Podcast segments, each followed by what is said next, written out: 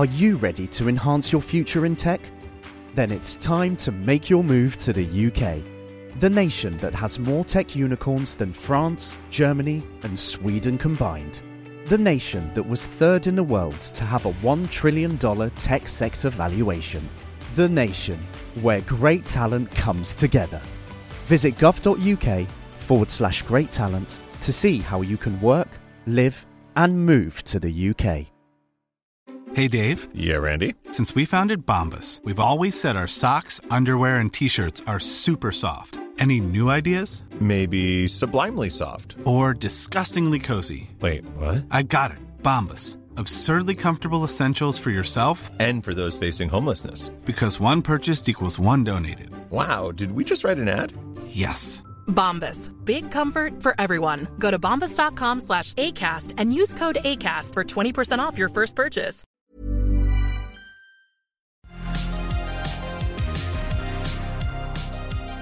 سلام، من نوشین بهشتی هستم و شما دارین به اپیزود شماره 24 از پادکست طراح وب سایت که در هفته سوم آذر ماه 99 ضبط شده گوش میدید.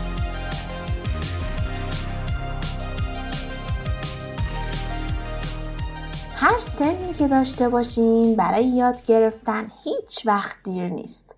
تو پادکست طراح وب سایت قرار با هم در رابطه با تکنیک ها و مهارت های طراحی سایت صحبت کنیم.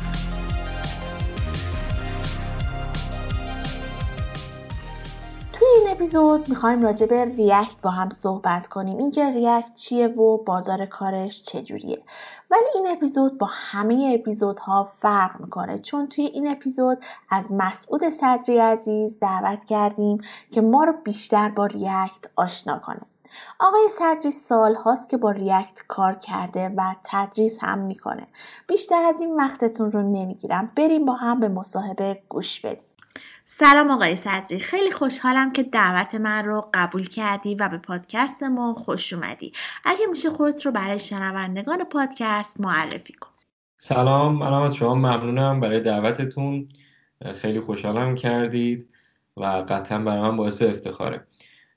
من مسعود صدری هستم، توسعه دهنده و مدرس برنامه نویسی. حالا خیلی کلیشو و خلاصه‌شو اگر بخوام بگم، یه چند سالی هست که توی فیلد تدریسم با آموزش حضوری شروع کردم، فکر میکنم از هلوش سال 94 و بعدش توی دانشگاه تدریس کردم. الان هم که همه تمرکزم روی بحث تدریس آنلاینه و خود برنامه نویسی هم از هلوش سال 91 شروع کردم تا همین الان که دارم سعی میکنم که ادامش هم بدم.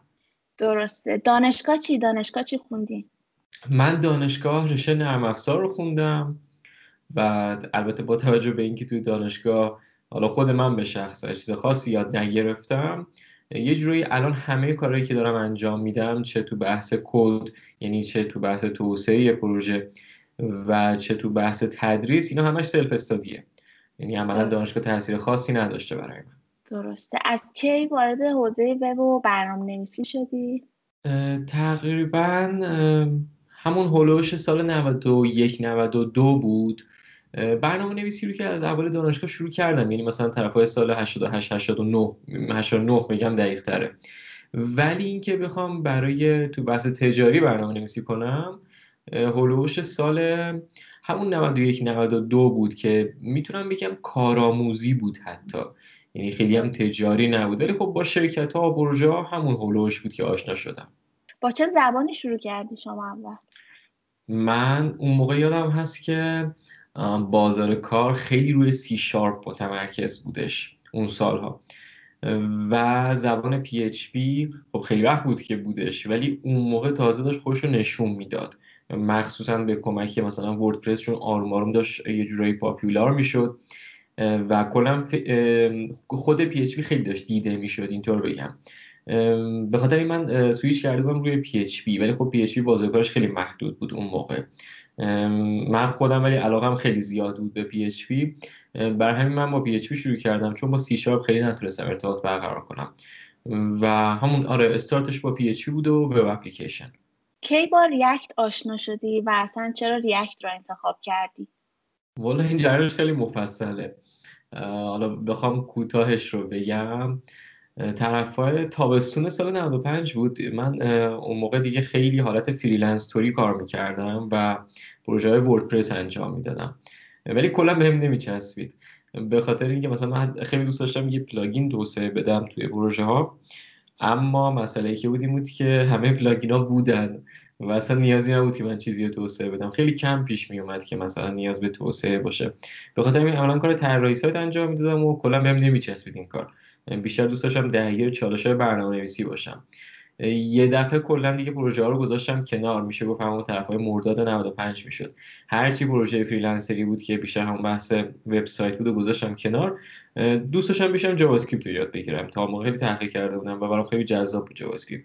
وقتی شروع کردم به یاد گرفتنش، میتونم بگم 2 ماه 3 ماهی کلا من پروژه نگرفتم و خب استرس اینم داشتم که الان من چیکار باید بکنم، یا مثلا جاوا اسکریپت چی میخواد بشه در آینده، یعنی برای من چی میخواد بشه از نظر بیزینسی. تا اینکه وارد پروژه شدم به صورت کاملا ریموت، وارد پروژه شدم که استکشون جاوا اسکریپت بود، ولی قسمت مهمی که من باید توسعه میدادم ریاکت بود که خب من ریاکت اصلا بلد نبودم. اون شرکت به من فرصت مطالعاتی داد، هولوش 2 ماه تا چه که یادم هست، میشد پاییز 95، به من گفتن که خب برو یاد بگیر ریاکت رو، که خب من رفتم اونجوری خیلی جسته گریخته یاد گرفتم و بعد فهمیدم هیچ یاد نگرفتم، چون وقتی وارد پروژه شدم دیدم که خیلی سخت بود، اصلا اینا چیان، این چیه، اون چیه. خلاصه با تست و خطا شروع کردم و خیلی برام جذاب شد، ولی من متوجه شدم که این ریاکت نیست که جذابه، این جاوا اسکریپته که جذابه، چون که من اصلا کد ریاکتی به اون شکل باهاش مواجه نبودم. ریاکت یه کانسپت بود، نه یه مثلا سینتکس، اینطور بگم ریاکت یه مفهوم بود و سینتکسی که ما باش درگیر بودیم جاوا اسکریپت بود. به خاطر همین ترجیح دادم که جاوا اسکریپت هم هر روز قوی تر بکنم. اینجوری شد واقعیتش رو بخوای ریاکت، ولی خب برام خیلی جذاب بود و خب تا همین الان هم دارم ادامه میدم ریاکت. خیلی عالیه.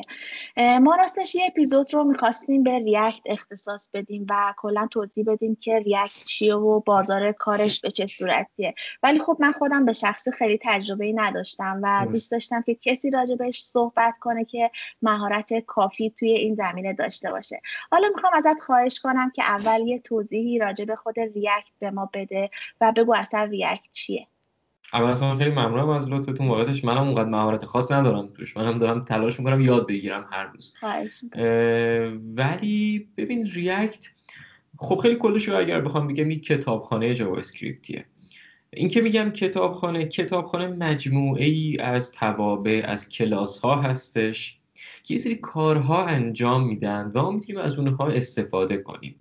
فریم ورک خیلی جامع تره، مثلا انگولار یه فریم ورکه که فریم ورک تمرکزش روی اینه که امکانات متعدد داشته باشیم، ولی کتابخانه تمرکزش روی اینه که مثلا یه سری کلاس‌ها، یه سری توابع باشن که بشه ازشون استفاده کنه، یعنی برنامه‌نویس بتونه از اونها استفاده بکنه.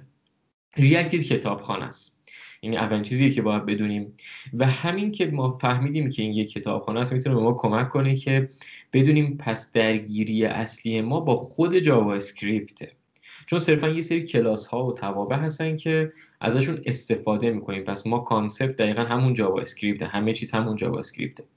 ولی اینکه خود ریاکت چیه، ریاکت عملا یه ابزاریه که میاد ویرچوال دام رو برای ما فراهم میکنه به شکل خیلی کلی اگر بخوام بگم.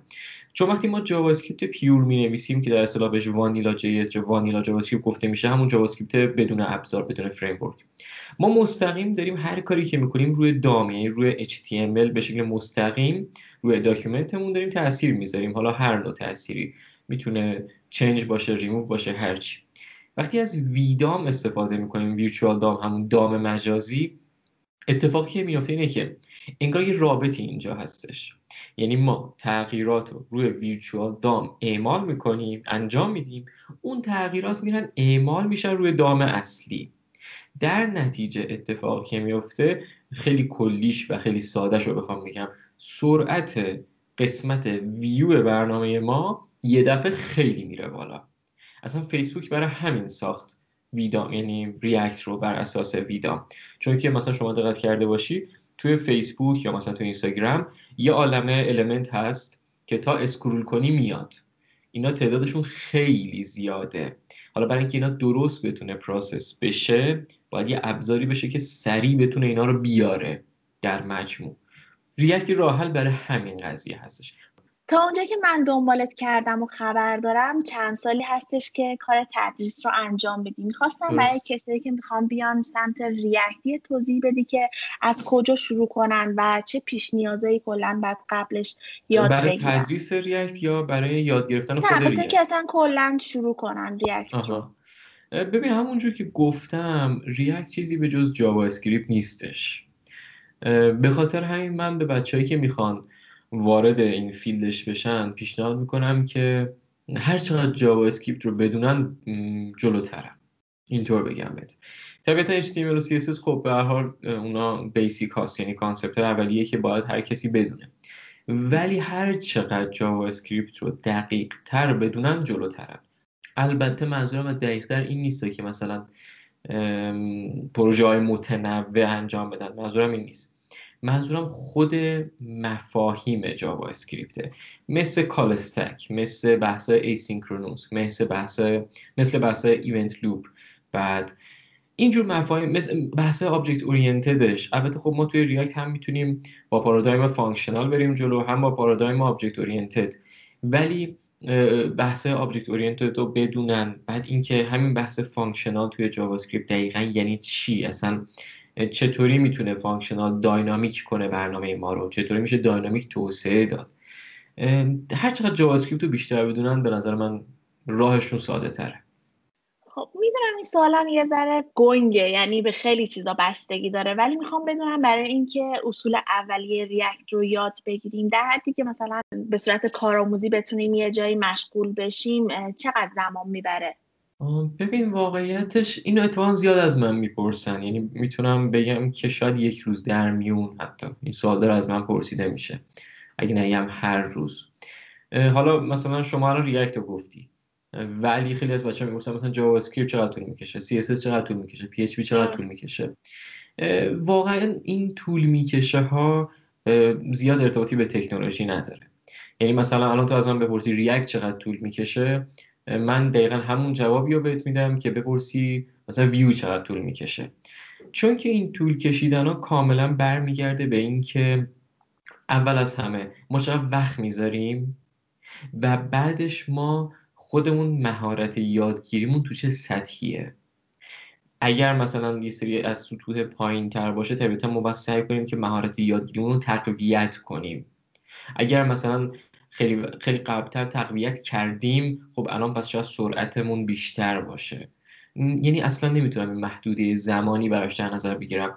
منی که دارم میگم از پاییز 95 شروع کردم به نوشتن ریاکت، توسعه دادن برنامه با ریاکت، من هنوز دارم مفهوم جدید یاد میگیرم، یعنی همچنان چالش‌های جدید دارم. به خاطر همین واقعا نمیتونم یه زمان قطعی براش تعیین کنم. خب بیا یکم در رابطه با بازار کار ریاکت صحبت کنیم. بازار کار ریاکت تو ایران چجوریه؟ یعنی شرکت‌های بزرگ تو ایران با ریاکت کار میکنن؟ ببین یه دلیل این که اصلا من خودم تمرکزم زیاد روی ریاکت بحث بازار کارشه. اتفاقا من چند وقت پیش یه لایو داشتم تو اینستاگرام که اومدیم کامل بررسی کردیم ویو، ریاکت، انگولار رو، هم از نظر تکنیکال و بیشتر از نظر بازار کار، که ببینیم اینا چجوریه. و اونجا با فکتایی که بود، مثلا شغلایی که توی جاب اینجا بود، محبوبیتش، تعداد دانلودش، گوگل ترندز، اینا کلا با همه اینا ما به این نتیجه رسیدیم که ریاکت با اختلاف زیادی نسبت به انگولار و ویو توی ایران بازار کار بهتری داره. و یه دلیل اینکه تمرکز من روی ریاکت اینه که الان بازار کار خیلی خوبی داره. ببین مثلا من ممکن از یه تکنولوژی خوشم بیاد، سلیقه من باشه، ولی وقتی بازار کار خوبی نداره منطقی نیست که نه خودم روش سرمایه گذاری کنم نه اینکه بیام تدریسش کنم که بگم آقا شما باید میتونی بری سر کار. یعنی منطقی نیست این کار. برای همین به نظر من وقتی که روی ریاکت تمرکز کردم بیشتر به خاطر این بوده که اتفاقا بازارکار خیلی خیلی خوبی داره و اتفاقا شرکت‌های مطرح امروز دارن ازش استفاده میکنن. توی خارج از ایران چی؟ مثلا پایتون و جنگو یا بحثای بیگ دیتا خیلی داغه و اینجوری که من شنیدم ویزای کارم خوب میگیرن. میخوام در رابطه با ریاکت یا کلا جاوا اسکریپت بدونم، اطلاع داری؟ ببین واقعتش مثلا در مورد پایتون و جنگو اینا من میدونم که بازار کار خوبه، ولی بحثایی مثل AI و بیگ دیتا و این جور چیزایی که بیشتر به پایتون مربوط میشن و من اصلا نمیدونم ازشون، چون هیچ وقت فیلد تخصصیم نبوده. فقط منم شنیدم که خوبه. اما چیزی که میتونم با قطعیت بگم اینه که جاوا اسکریپت بازار کار خیلی خوبی توی اروپا داره و اگر بخوایم فیلدهای جاوا اسکریپت رو تقسیم بندی کنیم، باز ریاکت میشه گفت رتبه اول رو داره. اینم مثلا میشه بر اساس دانلودهای ان پی ام فهمید، بر اساس گوگل ترندز فهمید، یا مثلا شغلایی که توی لینکدین و استک آورفلو هستش. تو خود فیلد جاوا اسکریپت ریاکت میشه گفت جلوتره.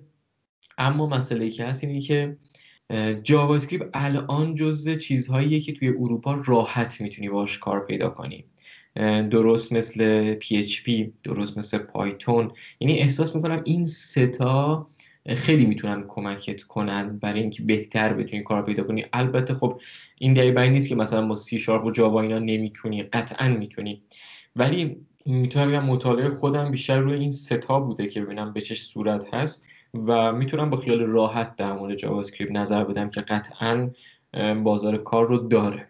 خیلی عالی. همیشه یه رقابتی بین PHP و ASP.NET بوده و یه سری هم همیشه با تعصب راجبش جبهه میگیرن. ریاکت و انگولار هم اینجوریه. میخوام اگه میشه یکم از تفاوتاشون بهم بگی و اینکه وقتی کسی میخواد بین این دوتا یکی رو انتخاب کنه باید به چه چیزایی توجه کنه؟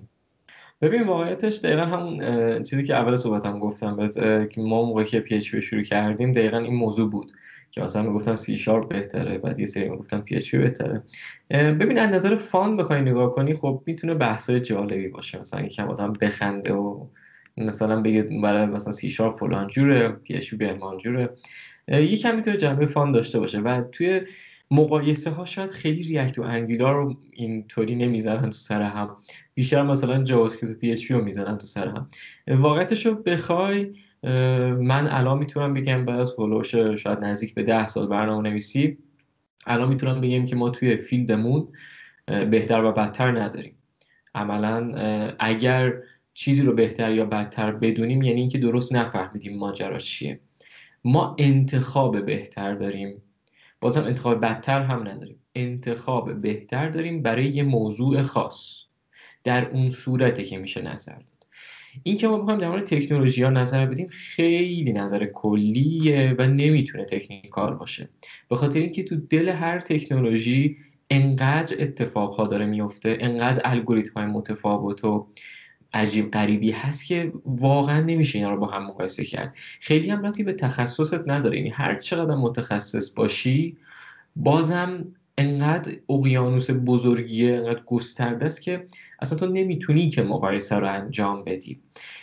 حالا حتی تو سطح پایین‌تر، یعنی سطح کوچیک‌تر، مثل مقایسه کتابخانه ها و فریم ورک ها، ما ته تهش میتونیم این مقایسه رو بکنیم که کدوم بازار کار بهتری داره یا مثلا من بیشتر از کدوم خوشم میاد.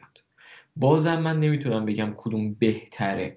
الان واقعیت اینه که هر سه تا اینها، حالا من ویو رو هم میگم، هر سه تا اینا بازار کار خیلی خوبی دارن و بیشتر من میگم بر اساس سلیقه باید انتخاب کرد. یعنی من خودم ریاکت و ریداکس رو خیلی بیشتر دوست دارم، بعدش ویو رو دوست دارم و از انگولار خیلی خوشم نمیاد. من در همین حد میتونم بگم. من نمیتونم بگم که مثلا انگولار خوب نیست ریاکت خوبه یا مثلا ریاکت بده انگولار، اصلا چنین چیزی، چون نه تنها یه حرف غیر تکنیکاله بلکه اصلا وجود نداره همچین چیزی به نظر من. درسته. پس به نظرت بعد اولش یه سری مطالعات راجع به هر سه تاش انجام بدن بعد بتونن انتخاب کنن، یعنی یکم سلیقه‌ای میشه. آره میدونی، باید تمرکز روی جاوا اسکریپت باشه، اینو من همیشه میگم و برای اینکه آدم بفهمه با کدوم میتونه ارتباط برقرار کنه باید یه اپلیکیشن در حد تو دو لیستی و با هر کدوم آدم بنویسه، ببینه که کدوم میتونه بهش حس بهتری بده و بعدش ادامه بده، چون هر سه تاش بازار کار خوبی داره الان. خب برای کسایی که میخوان تازه وارد این حوزه بشن و اصلا برنامه‌نویسی رو شروع کنن چه پیشنهادی داری؟ سه تا پیشنهاد الان به ذهنم میرسه، حالا باز اگه یادم بیفته ولی میگم. یکی این که مطمئن بشن از کاری که دارن انجام میدن ببین برنامه نویسی همش علاقه است. یعنی اگر برای پول، اگر برای مهاجرت، اگر برای هر چیز دیگه ای، مثلا کار کولیه، مثلا جالبه به نظرت، اگه برای Botox Cosmetic, onabotulinumtoxinA, FDA approved for over 20 years. So, talk to your specialist to see if Botox Cosmetic is right for you. For full prescribing information, including boxed warning, visit BotoxCosmetic.com or call 877-351-0300. Remember to ask for Botox Cosmetic by name. To see for yourself and learn more, visit BotoxCosmetic.com. That's BotoxCosmetic.com. Introducing Wondersuite from Bluehost.com.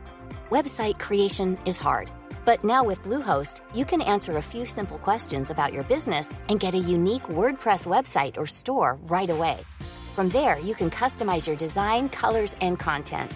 And Bluehost automatically helps you get found in search engines like Google and Bing. From step-by-step guidance to suggested plugins, Bluehost makes WordPress wonderful for everyone. Go to Bluehost.com/Wondersuite. Since 2013, Bombas has donated over 100 million socks, underwear, and T-shirts to those facing homelessness. If we counted those on air, this ad would last over 1,157 days. But if we counted the time it takes to make a donation possible, it would take just a few clicks. Because every time you make a purchase, Bombas donates an item to someone who needs it. Go to bombas.com/ACAST and use code ACAST for 20% off your first purchase. That's bombas.com/ACAST, code ACAST. این کسی داره شروع میکنه نمیتونه دوام بیاره، به خاطر اینکه ما عملا اونقدر کارمون باحال نیست که مثلا با لپتاپ کار کنیم و خیلی کار جالبی انجام بدیم. نه، واقعا برنامه‌نویسی اینطور نیست. برنامه‌نویسی روی کاغذ انجام میشه و دائما باید حل مسئله کنیم. پس این یه چیز بیشتر کاراکتریه، یعنی برمیگرده به شخصیتت، اینکه چقدر میتونه این کار برات جذاب باشه. این اولین پیشنهادمه که آدم بفهمه واقعا علاقش به این کار هست یا نیست. طبیعتا باید واردش بشه، ببینه چقدر دوستش داره. این خیلی مهمه. موضوع بعدی بحث مسیر یادگیریه. ببین خیلی سورس‌های یادگیری تنوع زیادی دارن. ما باید سعی کنیم که مسیر یادگیریمون منطقی باشه. یعنی از یه تکنولوژی به یه تکنولوژی دیگه نپریم. مثلا همین جاوا اسکریپت رو انتخاب کنیم و بگیم آقا من میخوام متخصص جاوا اسکریپت بشم، تموم شد دیگه، اینو تا آخر بریم جلو. و موضوع سوم استمرار. این که مثلا تو این هفته کار کنی، هفته بعد کار نکنی، به نتیجه نمیرسی. تو باید استمرار داشته باشی، شده روزی 2 ساعت، ولی حتما باید مستمر ادامه بدی. من فکر میکنم اگر یه نفر این ستا رو داشته باشه که قطعا مهمترینش اولیشه، یعنی علاقه، میتونه به چیزهایی که تو ذهنش هست برسه، یعنی به اون پیشرفتی که داره تصور میکنه میتونه برسه. خب حالا فرض کن که تمام دوره ها رو گذروندیم، دوره های خوبی هم بود و کاملا پروژه محور بود و کامل یاد گرفتیم. حالا باید چی کار کنم و چجوری میتونم پروژه بگیرن یا اصلا چجوری میتونن یه جایی استخدام بشن؟ ببین واقعیتش من پیشنهادم اینه که نیازی نیست همه دوره ها رو بگذرونیم. خود یه برنامه نویس معمولا چندین تا سورس رو میبینه، ولی خب من همین الان برای چندین سال دارم با این کار کسب درآمد میکنم، با شرکت ها کار کردم، الان پروژه انجام میدم، تدریس میکنم، ولی من باز دارم کورس میبینم، یعنی باز دوره میبینم، باز مقاله میخونم. پس به نظر من اول از همه لازم نیست که ما همه اینا رو مثلا ببینیم و بخونیم بعد وارد بازار کار بشیم. همین موقعی که داریم یاد میگیریم میتونیم وارد بازار کار بشیم. اینا به این فکر کنی که من مثلا فلان کورس رو تموم کنم بعدش وارد بازار کار بشم، اینطور نیست. من میگم همین الان من خودم دارم کورس میبینم، وقتی که اینا رو میبینم خب کار هم دارم انجام میدم. یه نکته بعدی، ببین باید خروجی داشته باشی، یعنی هر کاری که انجام میدی باید یه چیزی باش بسازی. مثلا اومدی یه دونه دوره جاوا اسکریپت مقدماتی دیدی، مثال میزنم. مقدماتی ترین حالتش چیه؟ یه تودو لیسته. یه تودو لیست رو باید بسازی. این خروجی‌ها به تو کمک میکنن که اصلا دیدت گسترده بشه و از همه مهمتر نمونه کار داشته باشی. اگه بتونی این نمونه کارا رو مثلا روی گیت‌هاب بذاری طبیعتا اعتبارش خیلی بیشتره. بعد مثلا تو جایی مثل لینکدین شیرشون کنی. اینا همش باعث میشه که دیده بشی و بیان سراغت. من یادمه که اولین پروژه طراحی سایتی که گرفتم که اتام وردپرس بود، فکر میکنم دقیق نمیتونم بگم چه سالی بود، شاید 93 بود، شاید اواخر 92 یا شاید اوایل 93، دقیق نمیست. به شکل فریلنس منظورم گرفتم. به خاطر این بود که من یه دونه تم طراحی کرده بودم از صفر خودم، یعنی یو آیش هم خودم بود، HTMLش خودم بود، وردپرسش خودم، این از صفر هم طراحی کرده بودم. بعدش من این تم رو به شکل رایگان منتشرش کردم جای مختلف. گفتم هر کی میخواد، هیچ لایسنسی هم نداره، هر کی میخواد بیاد ازش استفاده کنه. خیلی برام جالب بود که چند هفته بعد دیدم یکی دو تا از وبسایت‌ها دارن ازش استفاده میکنن از اون تم، چون فارسی شده بود و قیافش هم بد نبود و خیلی هم ظاهر جمع و جور و کوچیکی داشت. بعد از اون من شروع شد برام چه پروژه اومدم. یعنی به نظر من انتشار رایگان تخصصت تو رو میتونه به بازار کار خیلی نزدیک بکنه، برخلاف این که شاید الان یه جویه مثلا تو یوتیوب، تو اینستاگرام، نمیدونم، که مثلا همه میان در مورد موفقیت میگن یا در مورد که چجوری با برنامه‌نویسی موفق بشی، مثلا چجوری پول در بیاری. به نظرم کار درست الان اتفاقا توی این موقعیت اینه که تو تخصصت رو نشون بدی، نه روش‌های موفق شدن یا مثلا این چیه، اون HTML چیه، CSS چیه.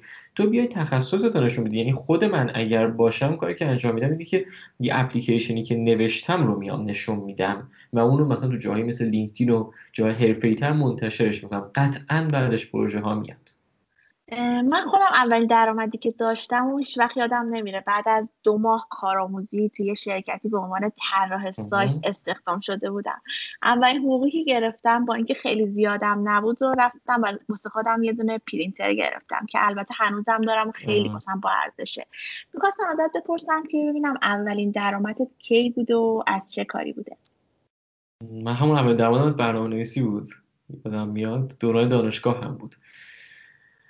از چه کاری بود؟ یه پروژه خیلی ساده بود، یه پروژه خیلی جمع و جور بود، یه سایت خیلی معمولی بود که گرفتم. پولش هم خیلی کم بود، الان که دارم فکر میکنم خیلی کم بود پولش و حتی یادم نیست چی کار کردم. فکر کنم 1-2 تا رستوران شد کله چون خیلی عدد پایینی بود.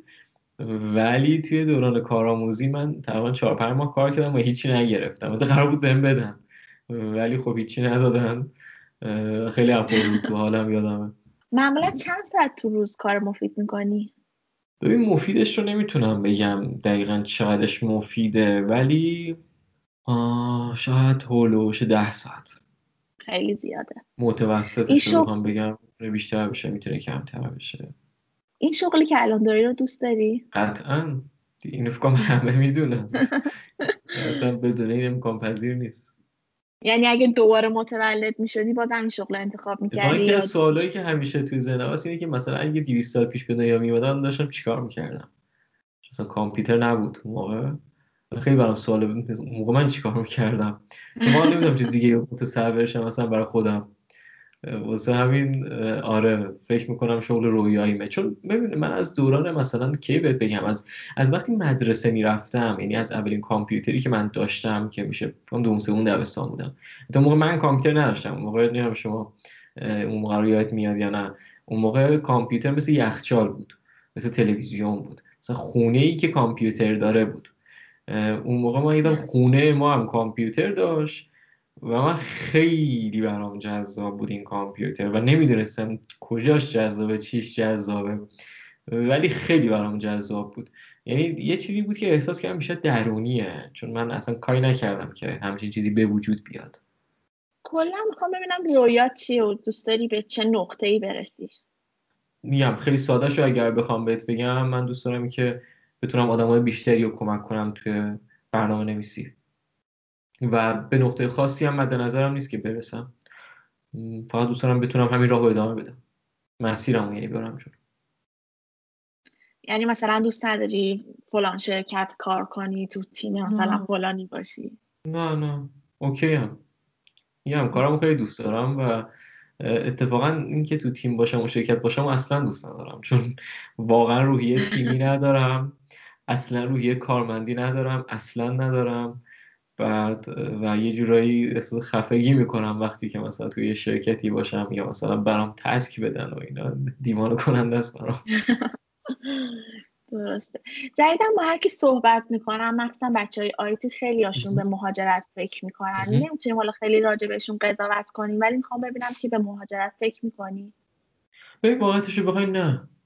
میدونم که آره شاید شرایط جوری باشه که مثلا ما خیلی ها مهاجرت رو ترجیح بدیم، ولی من نه زیاد بهش فکر نمی کنم، چون که ببین شاید حرفم خیلی کلیشه‌ای باشه، ولی به نظر من حتی توی شرایط سخت هم اینو که دارم میگم نه از طرف خودم، به خاطر اینکه خیلی از دوستان میبینم که دارن این کارو انجام میدن، حتی توی شرایط سخت هم میتونی برای خودت و اطرافیانت زندگی خوبی رو بسازی. حالا نسبت به استانداردی که اون موقع میتونی داشته باشی، میتونی یه شرایط نرمالی رو برای خودت و اطرافیانت فراهم کنی. برای همین نه الان میتونم بگم نه، بهش فکر نمی‌کنم. خیلی وقتا ناامیدی بهمون غلبه میکنه و کلا انگیزمون رو از دست میدیم. شده تا حالا اینجوری بشی؟ برای اینکه دوباره بتونی شروع کنی چیکار میکنی؟ شده تا حالا اینجوری بشم که هر روز میشم. چیز عجیبی نیست اصلا این موضوع. یه چیزی که تقریبا هر روز من میگم، مثلا یه روز همین باش مواجه هم با این قضیه. ببین یه مشکل من با اینستاگرام همینه. توی اینستاگرام ما ویترین زندگی بقیه رو میبینیم و خب کسی ویترین خودشو بد نشون نمیده. همه یا موفقن یا تو سفرن یا پول دارن یا خوشحالن، و قسمت بعد ماجرا اینه که ما میایم توی زندگی خودمونو، درون زندگی خودمونو با این ویترینه مقایسه میکنیم و میخوره تو حالمون. بعد مثلا فکر میکنیم که فلانی اصلا انگیزه‌شو هیچ وقت دست نمیده، در صورتی که هممون آدمیم، ربات نیستیم و اصلا چنین چیزی ممکن نیست. من خودم به شخصه همیشه سعی میکنم انرژی بدم به بچه‌ها، امید بدم بهشون، ولی خیلی رک دارم بهت میگم که هر روزم نه یه روز درمیون من انگیزم قشنگ زد از صفر میشه. مسئله اینه که این یه چیزی که توی هممون هست و من نباید به خودم خورده بگیرم که چرا تو انگیزت اینطوری میشه. من فکر میکنم تفاوت آدم‌ها توی این چالنجاشونه، یعنی اینکه تو بتونی انگیزت رو برگردونی یا مثلا ذهنیتت رو مدیریت کنی. اینجاست که آدم‌ها با هم متفاوت میشن، وگرنه اینکه مثلا تو انگیزت رو از دست بدی، من انگیزم رو از دست بدم، یا مثلا فلانی انگیزش رو، این اصلا چیز عجیبی نیست و کاملا عادیه. اونجایی که ماها با هم فرق می‌کنیم بحث تواناییمون، بحث تلاشمون برای اینکه انگیزه ها رو برگردونیم. حالا اینکه چه جوری مثلا بشه برگردونیم، مثلا پرسیدی که چه جوری میتونم دوباره شروع کنم، ببین یه سری چیزا هستش که میشه گفت جنراله، مثل ورزش. ورزش خیلی میتونه کمک کنه، خیلی. حالا من منظورم باشگاه رفتن، دمبل زدن نیست، مثلا دویدن، دوچرخه سواری، حتی قدم زدن توی فضای آزاد خیلی میتونه کمک کنه. ولی یه سری چیزا شخصی ترن. مثلا من خودم وقتی فیدبک دانشجوامو میبینم خیلی حس خوبی میگیرم، انگیزه منو برمیگردونه. یا مثلا وقتی که یه سری الگو من دارم، مدرسایی ان که بیشتر حالا توی آمریکا هستن یا توی اروپا هستن، مدرسای برنامه‌نویسی، مثلا اونها رو که میبینم که دارن چه کارهایی انجام میدن، ازشون ایده میگیرم، اون خودش بهم انگیزه میده. یا مثلا بچه‌ها وقتی به من کافی یه نفر به من بگه که مثلا فلان کورس رو دیده از من و رفته سر کار، دیگه کلا روزمون ساخته. یعنی این تیپ فیدبک‌ها منو خیلی خوشحال می‌کنه. همونطور که میدونی توی برنامه‌نویسی داشتن تمرکز به نظرم خیلی مهمه و اینکه بین تایم‌هایی که کار می‌کنیم حتما زمان استراحت بذاریم تا بازدهی کارمون بیشتر بشه. توی صحبتات یادمه یه جایی درباره تکنیک‌های مدیریت زمان صحبت کردی. به نظرم خیلی جالب اومد. میتونی بیشتر برامون توضیح بدی؟ ببین اینکه گفتم مثلا برنامه‌نویسی با علاقه است، دلیلش همینه، چون برمیگرده به کاراکترت. یعنی بیشتر کاراکترهایی که میتونن، یا اینطور بگم علاقه دارن به متمرکز بودن، میتونن توی این کار موفق تر بشن. ولی خب طبیعتا برای تمرکز باید یه سری کارها انجام بشه. من خودم و اینم نمیتونم من بگم که همه میتونن این کار رو بکنن، چون به نظرم هر کسی یه روشی برای خودش داره. مثلا روشی که من برای خودم دارم اینه که یکی سعی میکنم خوابم مدیریت کنم. میدونی خواب خیلی مهمه، هم به اندازه کافی بودنش، هم درست بودنش. یعنی تو زمانهایی که باید خواب باشی بیدار نباشی و به اندازه کافی هم بخوابی. این خودش کمک میکنه روز تو بتونی خوب شروع کنی.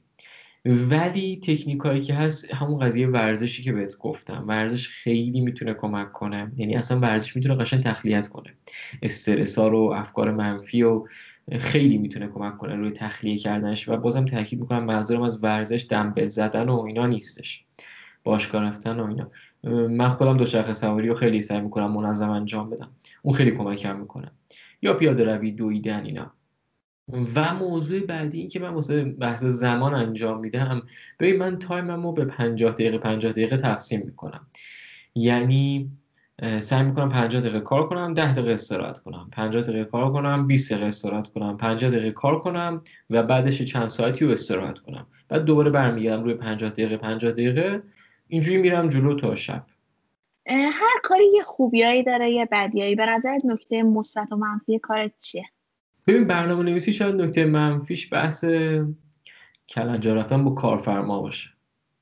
یعنی به نظر من مزخرف رفتن قسمتشه که اونم به نظرم خب تو همه کارا هست دیگه. یعنی هر جا فریلنس باشی موضوع رو داری، نمیشه گفت برنامه‌نویسی. تدریس هم نکته منفیش اینه که باید زیاد کار کنی. چون بخوای کم کار کنی نمیرسی، بخوای به نتیجه برسی. نه ببین وقتی بخوای خودت مدرس باشی، یعنی مثلا با مجموعه همکاری نکنی، مثلا با آموزشگاه، خودت بخوای کار تدریس رو انجام بدی، خیلی حجم کارش زیاده، خیلی زیاده. یعنی از خود برنامه‌نویسی خیلی بیشتره، چون برنامه‌نویسی یه قسمتی از تدریسه. یعنی تو باید پروژه رو آماده کنی، بعد کورس آوتلاین درست کنی، بتونی رو تدریسش کنی، فیدبک های دانشجوها رو اعمال کنی، بررسی کنی. میتونم بگم بعد یعنی یه جوری سخت‌ترین قسمت تدریس برنامه‌نویسی حجم کاریشه که خیلی زیاده. و تو خود برنامه‌نویسی هم کلنجار رفتن با کارفرما. من نکته بد دیگه‌ای به ذهنم نمیرسه راستش رو بخوای. تو تدریس بکنم پخش کردن فایلات همه بدتر باشه. یعنی کپی کنن و پخش کنن. ببین خب واقعیتش یه چیزیه که ما باهاش مواجهیم. یعنی حالا خیلی از همکارای من هستن که مثلا لایسنس میذارن، قفل مثلا خاص میذارن. من زیاد اعتقاد ندارم به این کار، و چون به این فکر میکنم که در هر صورت کسی بخواد کپی کنه کپی میکنه. کسی که بخواد دیوار مردم رو بالا میره بالا دیگه، تو چیکار میخوای بکنی؟ به خاطر همین من زیاد روی این زمان نمیذارم و سعی میکنم زیادم بهش فکر نکنم. همین الان میدونم که آره داره این اتفاق میفته برای کورسای من هم، ولی من سعی میکنم که به دو تا چیز فکر کنم. یکی اینکه کانتنت هم باید خوب باشه، باید استاندارد باشه، و یکی همون بچه‌هایی که برای این کانتنت ثبت نام میکنن، حتی اگه تعدادشون کم باشه، واسه من خیلی ارزشمنده. برای شنونده‌های پادکست ما که تازه میخوان ریاکت رو شروع کنن و میخوان که تو دوره‌های شما شرکت کنن، اگه دوست داشتی یه کد تخفیف هم بده که بتونن استفاده کنن. فقط قبلش یه توضیح بده که چجوری میتونن تو دوره‌های شما شرکت کنن. خیلی ممنونم. فقط کد تخفیف رو الان ندارم، باید بسازم. چون کد تخفیف آره بساز، شما به من بده، من توی توضیحات پادکست میذارم. آره چشم. من برای همه دوره‌ها میسازم که هر کدوم خواستن استفاده کنن. ببین بیان وبسایت frontcast.ir، اونجا کورس‌ها هستش، هر کدومی که خواستن میتونن روش کلیک کنن، میرن داخل صفحه اون کورس، اونجا توضیحاتش نوشته شده، بعد تایتل ها هستش. حالا ممکنه اون دوره در حال برگزاری باشه، ممکنه در حال بروز رسانی باشه، یا هم که تکمیل شده باشه. البته دوره‌های فرانتکست همشون آپدیت میشن، چون که مفاهیم جدید میاد، مفهوم جدید هم دارید. من خودم پروژه اضافه میکنم، اونجا کافیه براش ثبت نام کنن. ویدیوها و فایل های دوره میاد توی پنل کاربریشون، خیلی ساده است، فقط با ویدیوها رو دانلود کنن، همین. اگه میشه یه راه ارتباطی هم واسه شنونده هامون بگو که بتونن باهات در تماس باشن. حتما. ببین راه ارتباط توی همه سوشال نتورک ها، من مسعود صدری هستم با همین اکانت مسعود صدری MASOOD صدری. بعد توی اینستاگرام هستم، اونجا خیلی از بچه‌ها به مسیج میدن، سوال میپرسن، به خاطر همین منم اونجا اکتیو ترم. ولی خب توی توییتر، لینکدین، همه جا هستم. خیلی خوشحالم که دعوت منو قبول کردی. خیلی ممنون ازت، یاد گرفتم. امیدوارم تو آینده باز بتونیم ما هم دیگه همکاری بیشتری داشته باشیم. باعث افتخار برام. مرسی از شما که دعوت کردی. امیدوارم که صحبتامون مفید بوده باشه، کاربردی بوده باشه، و ان شاءالله که باز هم بتونیم ادامه بدیم.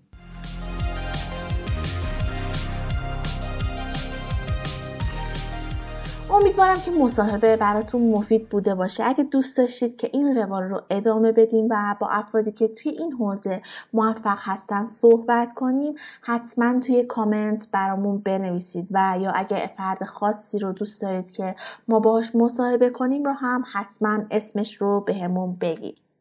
ممنون که توی این اپیزود همراه من بودین. حتما پادکست ما رو به دوستاتون معرفی کنین و همچنین ما رو هم تو شبکه‌های اجتماعی مثل اینستاگرام و تلگرام با اسم طراح وب سایت _com دنبال کنین و به همون فیدبک بدین تا بتونین پادکست رو روز به روز بهتر کنیم.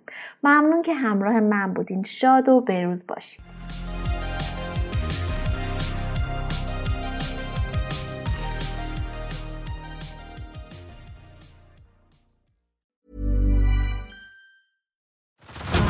Head over to Hulu this March, where our new shows and movies will keep you streaming all month long. Catch the acclaimed movie, All of Us Strangers, starring Paul Mescal and Andrew Scott. Stream the new Hulu original limited series, We Were the Lucky Ones, with Joey King and Logan Lerman. And don't forget about Grey's Anatomy. Every Grey's episode ever is now streaming on Hulu. So, what are you waiting for? Go stream something new on Hulu.